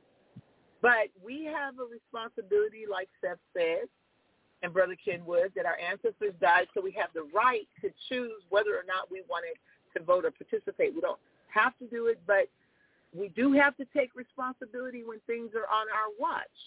We can stop evil, and our vote does count. And we know that it counts because they go through so many lengths to corrupt our power to vote. They do so many things. Well, the they is the powers that be in each state that want to keep oppression or want to turn back the hand of the clock to a time when we were oppressed without rights as a people where they could just profit off of our labor, kill us at will, and we had no right to land, property, or or cash or anything. The people that believe that want to turn back the hands of time. Our vote is powerful, and they know that, and that's that's why in states like Ohio, in states like Georgia, in states like Florida, in states you know like Wisconsin, they really try to oppress the vote of the African American Hebrew Israelite person because they know that that vote is powerful. States like California where I live, they're so liberal. You know, they're just they're like the hippie on the beach, naked, laying in the sun, smoking a a, a ganja, talking about, you know, hey man, everything is cool. That's the state I live in, California. Everything goes in California, but in other states, everything right. doesn't go. So my state is super liberal, you know, and then we do have some racial skirmishes, but most of the time, folks are just it's kumbaya, laid back. I mean, everything goes in the state of California, and I do mean everything. But it's not so all the way around the country. And and California is largely a Democratic state, and because it is, uh, a lot of stuff is swept together. It's a big pot. Everything goes in that pot. It's like um, there's a, a, a soup out here called mulligan stew.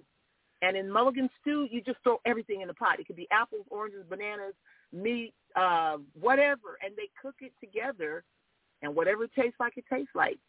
It's called mulligan stew, and that's that's the state of California, and in the rights, and in the the political and the religious scene. But saying that, it's not the individuals that live in each county, city, you know, it, of, of, of California, but the state, the headship of California is very liberal. So we do have a right and we have a responsibility if we want to see change. We must exercise that right that our forefathers both bled and died for. We have to get out because it's on our watch now. Those our ancestors didn't sleep. They knew the adversity that was they were up against and they did it so that the future generation could have the right. But now that we see that, we still have to do it for the future generation. We got to keep passing this mantle, and we do have responsibility Right. when it's on our watch. And right now, this is all on our watch. We're the ones that re- are responsible for the outcome of the tomorrow of the Hebrew Israelites. But this, the other thing I want to, the real point I want to make is this: the Most High has much to do with the determination of the Hebrew Israelite people. Many things will go well for us if we return to Him. Many things will go foul for us if Thank we do you. not return. So we have all of these rights, but really the Hebrew Israelite doesn't have a choice. We must be born again. We must return to the Most High, and we must. This idea that we have a choice as Hebrew Israelites is why we're in this mess today. We do not have a choice. We have a responsibility Wow. and duty. We have kingship on our shoulder. We have authority on our shoulder.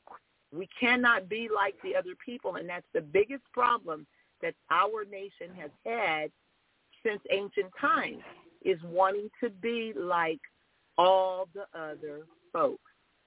That's why the Yes, yes, issue with because we don't we are not like all the other folks. So we got to stop that pipe dream.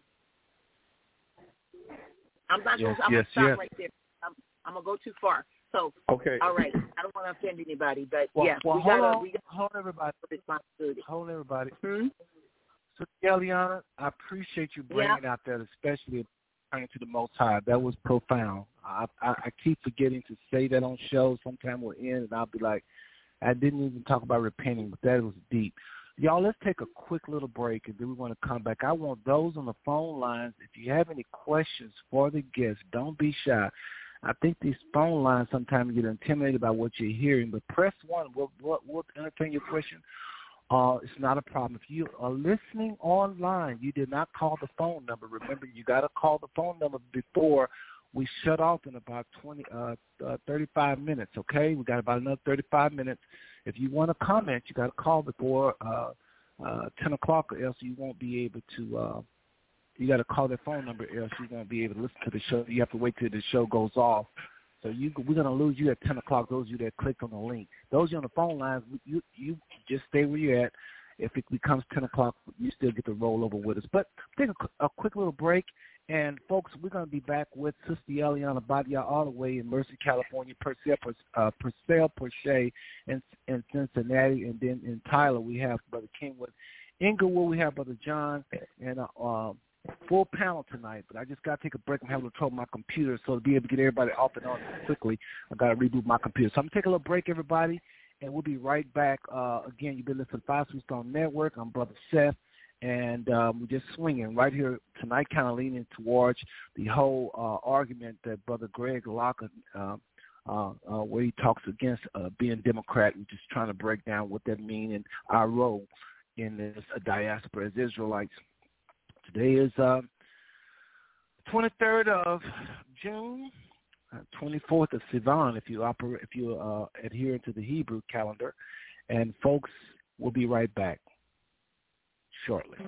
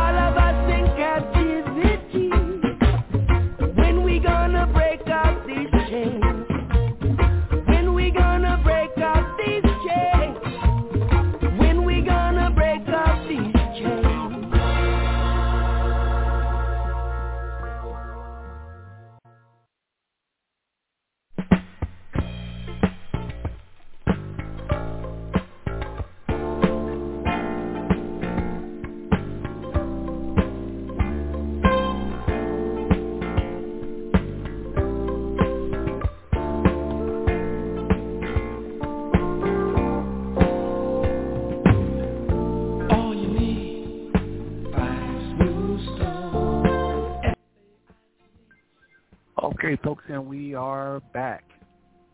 And this is the Five Stone Network. I'm Brother Seth. Who am I? Just another Israelite, exile, driven out of uh, four parents driven out of the home, out of their homeland, scattered here in Babylon, and we're just simply trying to, with the help of the Most High, find our way, brothers and sisters. And I, I'm thankful that He has given us direction. Yes, we're in Babylon. Yes, we're, but we don't have to have the spirit of Babylon or the curses of, of Babylon or even the stench of Babylon upon us if we follow the Most High. I will not accept defeat, even in Babylon.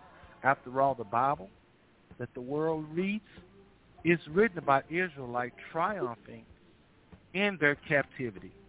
So there is victory for the believer. Tonight we have open uh, discussion with Hebrew Israelites. That's the one thing we have in common. We all have that DNA genetically of Abraham, Isaac, and Jacob on this line. We recognize that our spiritual identity is far more superior. So we thank the Father, the Most High Yah, for his blood, uh, for sending his son who shed his blood for us. So thankful. Again, folks, we're back. I want to know what y'all think of that song. Brother John, I'll let you go first. What you think of the song that was just uh, that I just played, just out of curiosity? Yeah, I love that song. I've heard it before because you played it before. but to be honest, it is like the perfect segue uh, for me because I'm ready to go in. Now, John, hold on. It sounds like something happened. You sound like in a room or something. Change your phone back I to what am. it was. Cause, okay. Go ahead. Let me get let me get closer. Hopefully that'll be better. I, I did this because the internet was wavering, so I wanted to go to a um, uh, Ethernet connection, which I did. Um, so I'm, All I'm up on the microphone. You can kind of guide me, let me know to back up, move forward, or whatever. But here's the thing: Yeah, you kind of what I stated before. I maintain. Say it again. Go ahead, brother. We just got to work with it. Go ahead. Okay, brother Seth. As I stated before, I, I, I'm diametrically opposed to what you stated, and I respectfully am diametrically opposed to what Sister Eliana stated up until the last roughly two to three minutes of what she was saying. I know for certainty that you're not going to find any scripture that that says to me that um, I have a civic responsibility mandated by God to vote. Number one, every time that, that the Hebrews were in captivity, it was nothing more than a matter of either one, you humble yourself and pray, turn from your wicked ways, turn back to the Most High Yah, just like Sister Eliana stated towards the end, or this is the time frame, such as the 70 years, uh, I think that was in, in Babylon, uh, or, or, or whatever the case may be. Those were the options. You will not pray today and say, Father, you know, what should we do in, in light of our current situation? And he say, well, continue to vote and do your civic duty. No. You- You're literally voting. Well, brother John, before we spend a lot of time on voting, before we spend a lot of time voting, it's not just voting. It's not. But the, the, the thing is that, that it's a linchpin. Voting is a linchpin. And the reason why I'm focusing on voting is because you were telling me and Brother uh, Castleberry that uh, we're basically negligent. And I'm thinking I'm far from negligent. Um, Well, well I let, me, know let, me, that let me just say this. Just say this. Let me just say this, and you can continue. You can continue. Y'all gotta let me just interrupt here every once in a while because I'm, I'm I'm a commentator too. Really quickly, Brother John, just for the record, you cannot vote and still be in God and still be led of the Holy Spirit. But you're going to be doing some other things to interrupt this government. But just sitting back and just with the Holy Spirit and all His power and not doing anything is what I was talking about. Go ahead. Exactly what what do you expect to take place when the power that be is in its time? E- Satan even said himself that it's mine to give.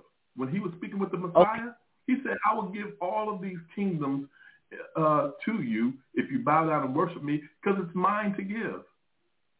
I think what's He happening, and brothers I'm glad, I'm glad, I'm glad Brother John is saying this because we want clarity. People listen tonight. I'm glad he's saying what he's saying. I'm very serious. Here's what Purcell kind of Purcell, and we did this last week. Here, I think I just figured out a nugget. The difference is we're not trying to change the world. You and Brother King would keep saying you're not going to change it, right? And I think we should tell y'all that we we messed up by not saying that. We're not trying to change the world by voting. What we're trying to change, as far as believers, certain things can't happen in the church. It's got to stay pure. Hear me out. We have an obligation to the church house. Now, that's something we have an obligation to. But like y'all said, the world is going to be the world. Babylon has to take its course. Like Sister Ali- Aliana was saying, certain things got to happen. We understand. We can't change prophecy. If Babylon going to fall, Babylon going to fall. But just because Babylon is going to fall, don't mean we got to be inside and going just not doing anything and we just wherever they want to take us. No. We have a standard. We have protection. The Holy Spirit's going to be saying, you go here and you buy here and you buy that. We're going to be sustained. Well, in order to get that sustaining or that shelter we're going to have, we may have to do something within the political arena, like Joseph. You gotta can't say. I'm glad. I'm, hold on, last thing. Last thing. You cannot say Joseph was irresponsible. Joseph handled his business, yet he was an Israelite in a very wicked system. God used him in the Bible. Also, everybody told us to pray for the prosperity of the place where we go for when it prosper, prosper. So I think we have some responsibility, maybe not just voting. Well, I, I, I'll, I'll just um, person that say I agree to disagree. Uh, the responsibilities, yay. The the voting system and working, trying to work.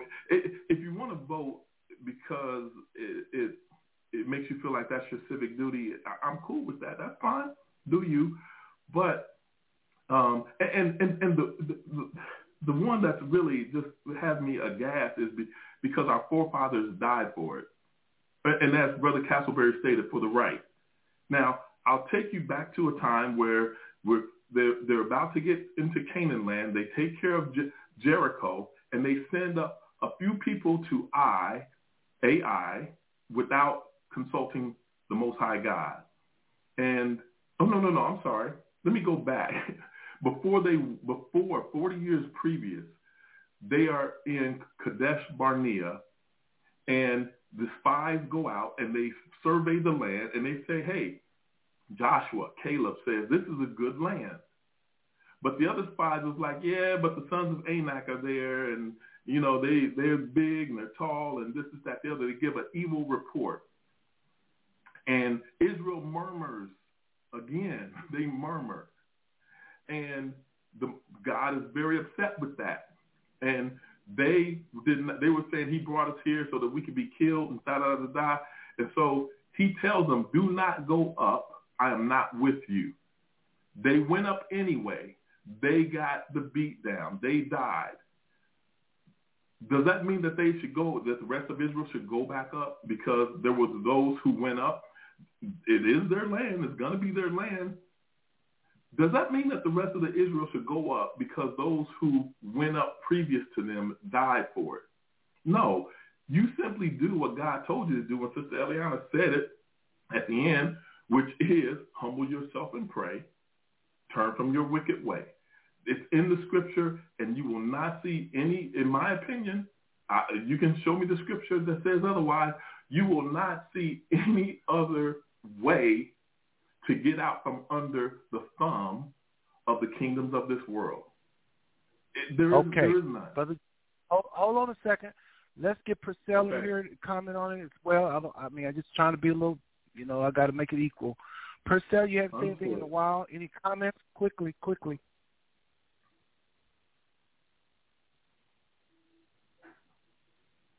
Oh, I'm sorry. I'm here. I'm here. I'm here. I'm here. Please forgive me. Please forgive me, guys. I am actually still at work. So that being said, I have a scripture that I want to share. Um, and I haven't, I've kind of heard in part so, but I think this scripture is still relevant. So give me just a minute here. Um, well, hold, well, while you look for that, let's go to Brother Ken. When we'll come back to you in a second once you got your scripture. Okay, okay, okay. Brother Ken, quickly, any comments on what you said? Brother John said a lot there.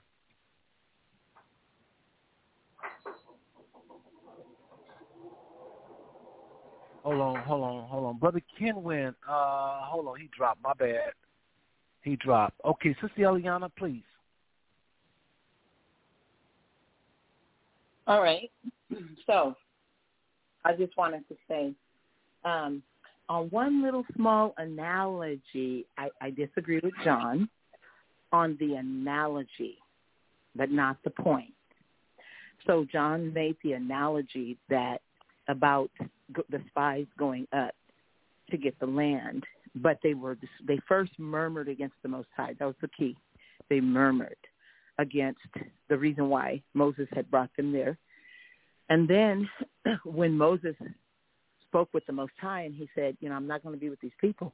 And when he told them that, they said, we're going to go up. But see, they had already, they had already pissed off the Most High to the point where he's like, okay, I'm not going to I'm not going to be there. So if you guys go up, you're on your own. You're not going under my protection or my authority.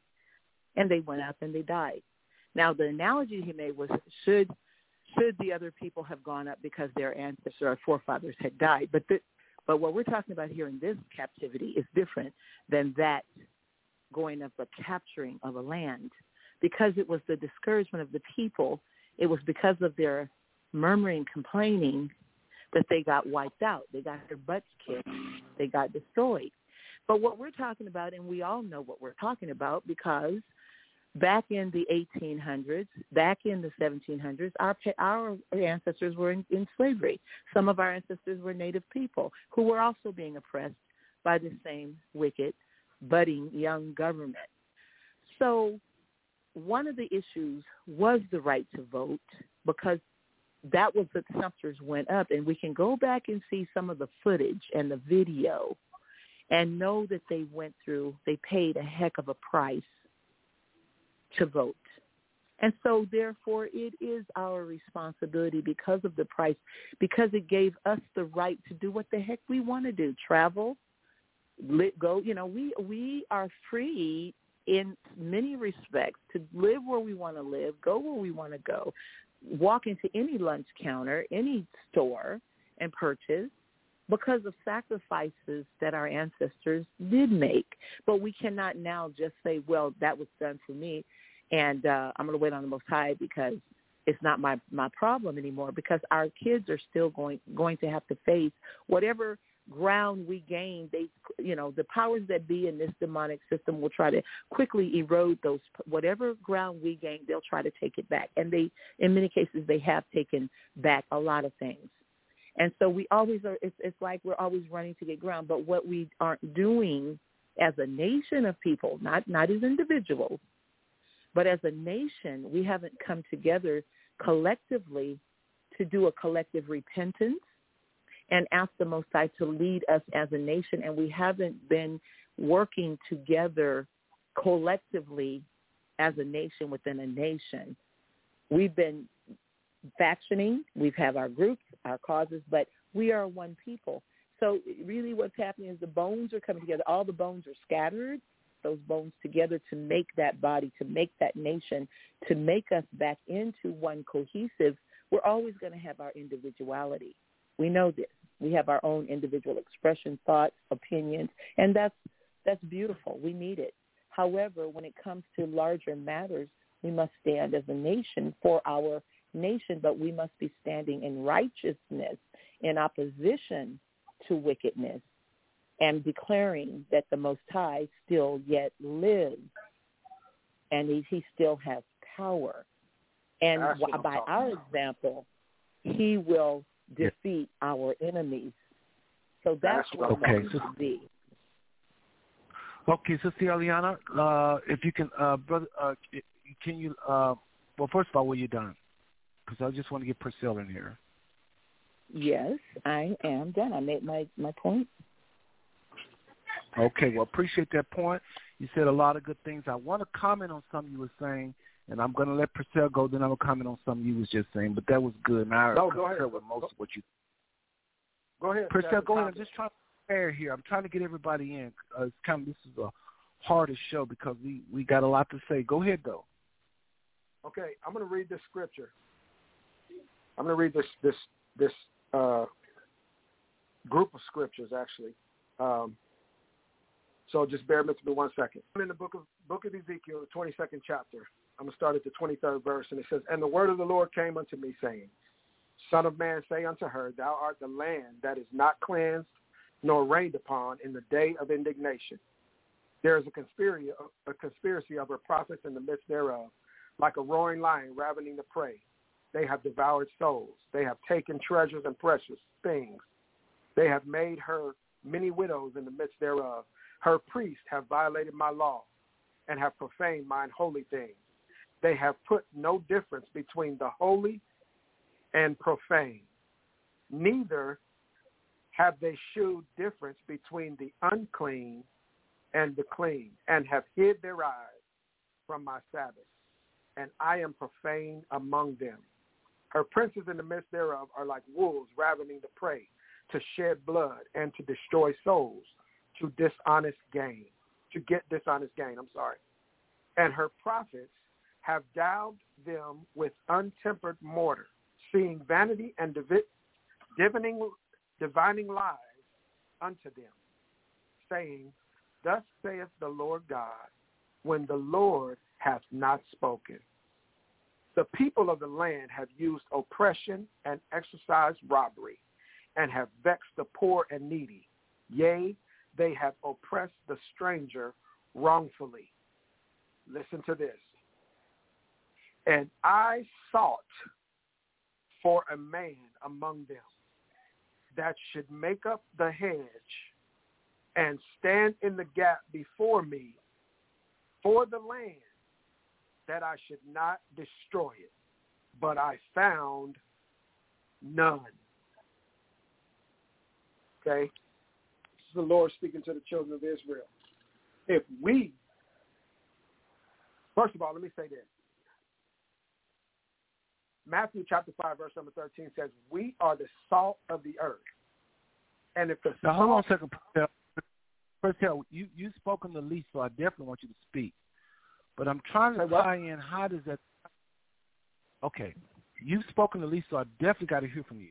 What? So I want you to finish, but here's my question: How does that tie into what John was saying about whether or not he was saying pretty much this is Babylon? You've heard John. I don't have to repeat. You heard Sister Eliana. You heard myself.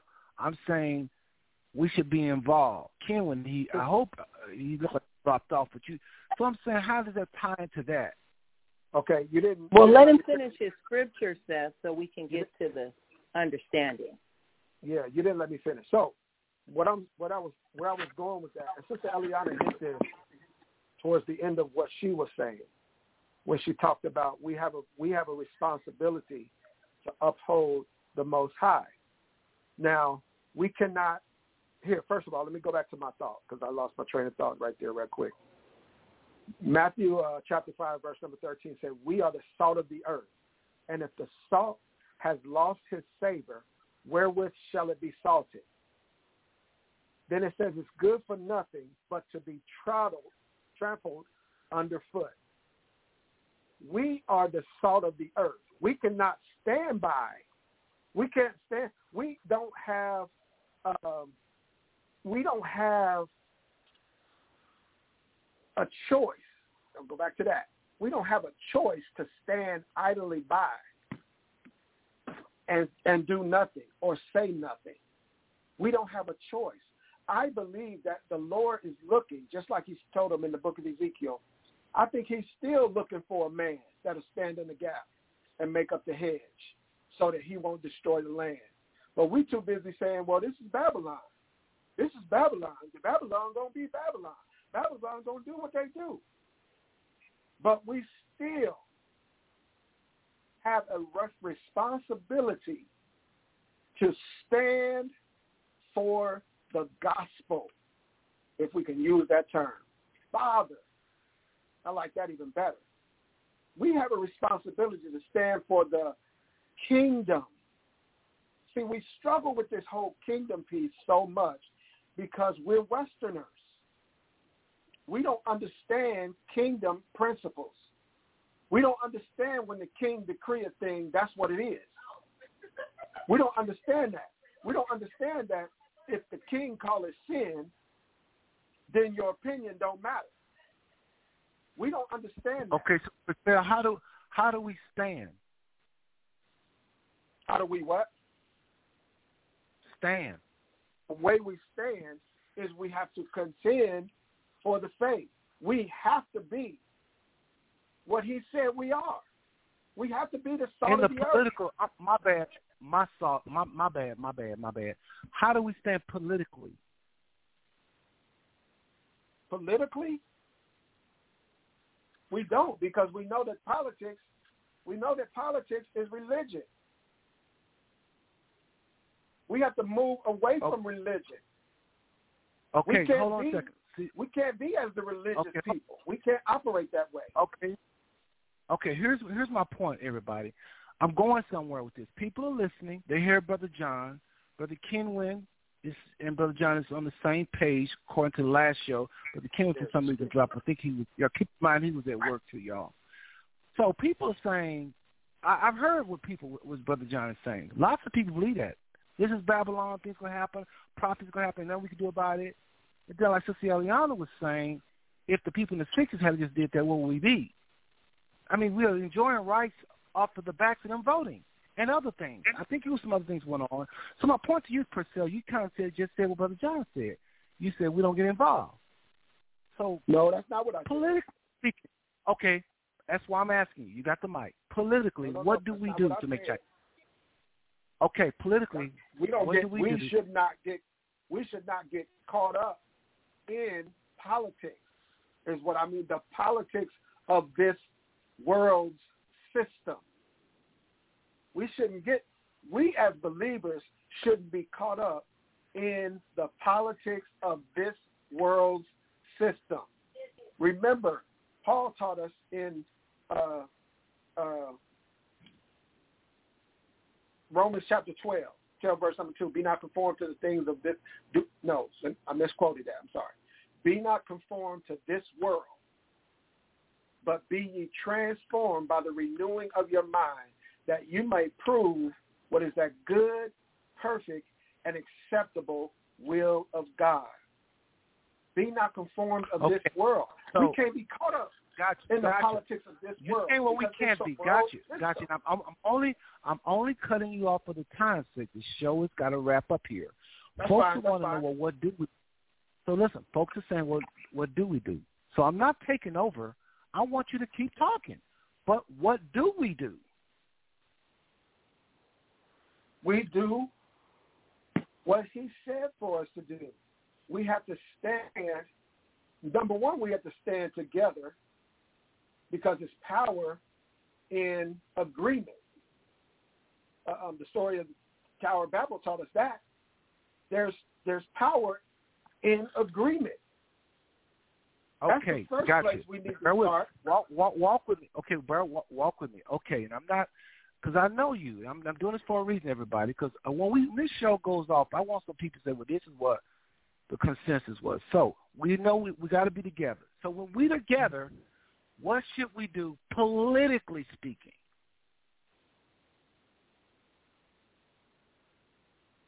politically speaking. I'm not a political. I, I don't know if I have a political bone in my body, to be honest with you, Seth. All I know Okay, is that's okay.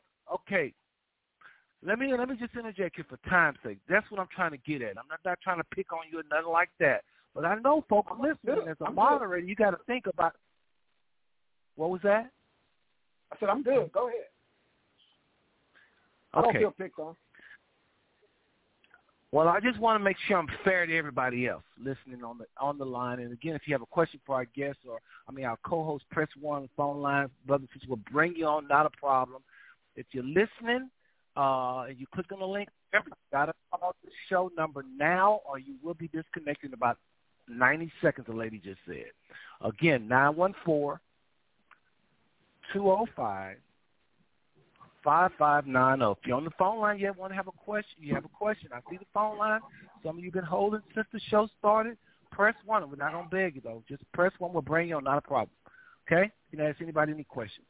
But per se, the reason why I kept asking you, I was trying to make it, bring it home physically what we should do. Because that's where people are at. Brother John, y'all heard. He was very clear in his stance. He said, show me in the Bible. I love what he did.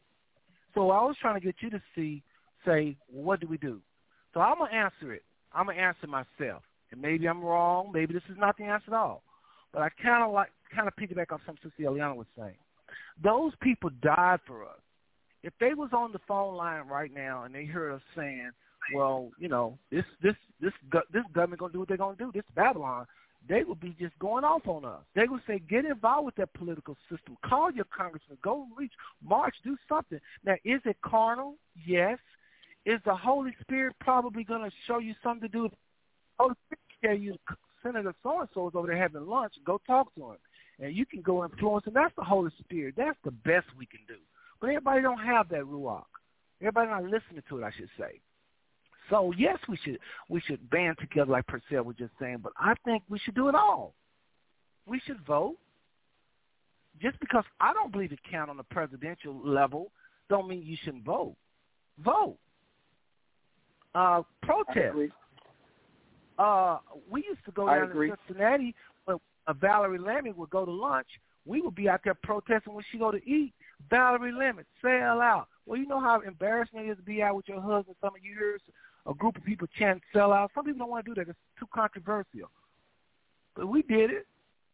James Brown came to, to Cincinnati, and our group was down there chanting, and James Brown was on a concert. James Brown sell out. James Brown sell. We let everybody know, James Brown, you're a sellout. You always been on the side of the people. You always up for civil rights. But right now, we have a boycott in the city. We don't want no celebrities coming to the city. We want to bring this city down. We want to shut down, and we did. We ran off the jazz festival. No jazz festival in Cincinnati. We ran it out of there. We ran out uh, uh, uh, uh, Midnight Star. We ran all Bill Cosby. A lot of folks said, okay, we ain't coming because of the boycott. And James Brown came and stopped his show in the middle of the show and said, folks, we can't do this. I can't do it. I'm sorry. I got to go with the success. So that city guy said, man, y'all causing us money. What do you want? That's what we did. If we just how many lives came to Christ that? Babylon, this is Cincinnati. Seth. Last thing, last thing. Hold on, I'm coming, y'all. I just just as a commentator now. Just just my little two cent. Then I'll go to come to you, uh, brother John. All I'm saying is, was it the greatest success? No. What did the civil rights was that the best blow we could have threw as a people? No. Was the Montgomery bus boycott the best thing we could do to people? No.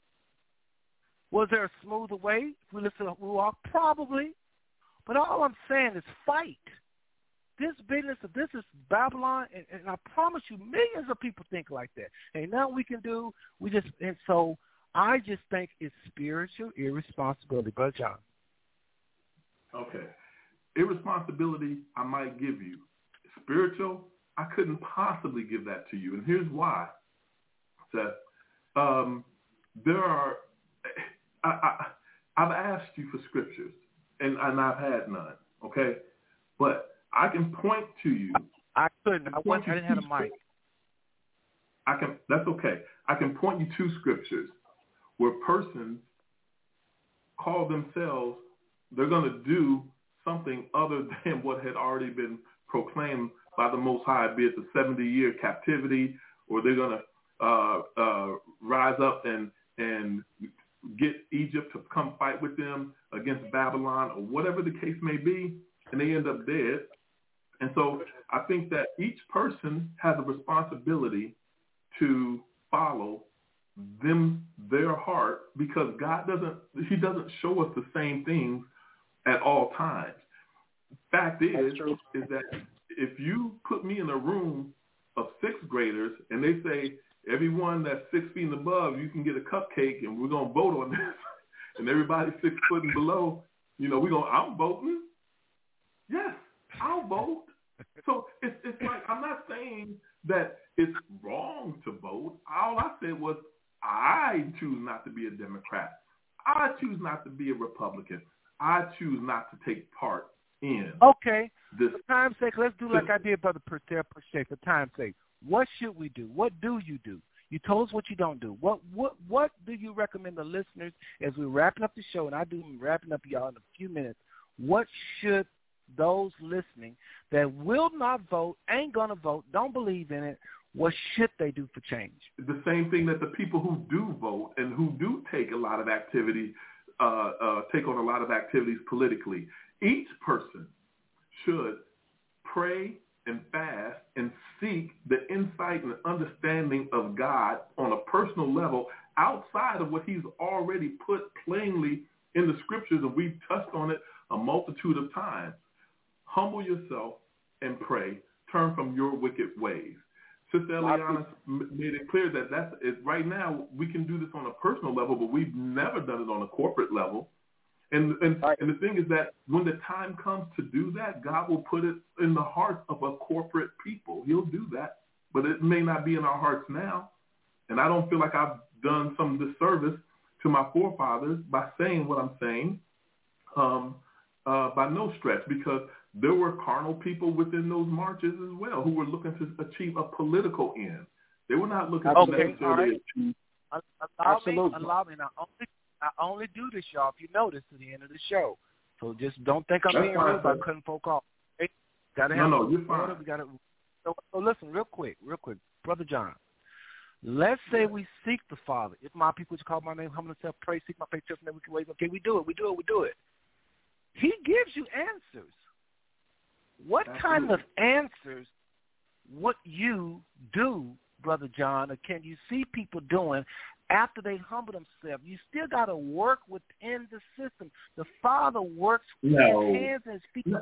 earth. You- let me let me Listen, let me just say listen, this. hold on, hold on, hold on, hold on, Okay. hold on, hold on. All right, Cut me off, all right. cut me off. Real quick, real quick. I'll be quick, But John. When you Mhm. pray and fast, He sends a messenger answer, and then it's something you do in that system.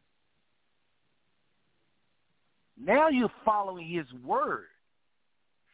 What do you see kinds of things you think He might say to the masses of people, politically speaking, to do?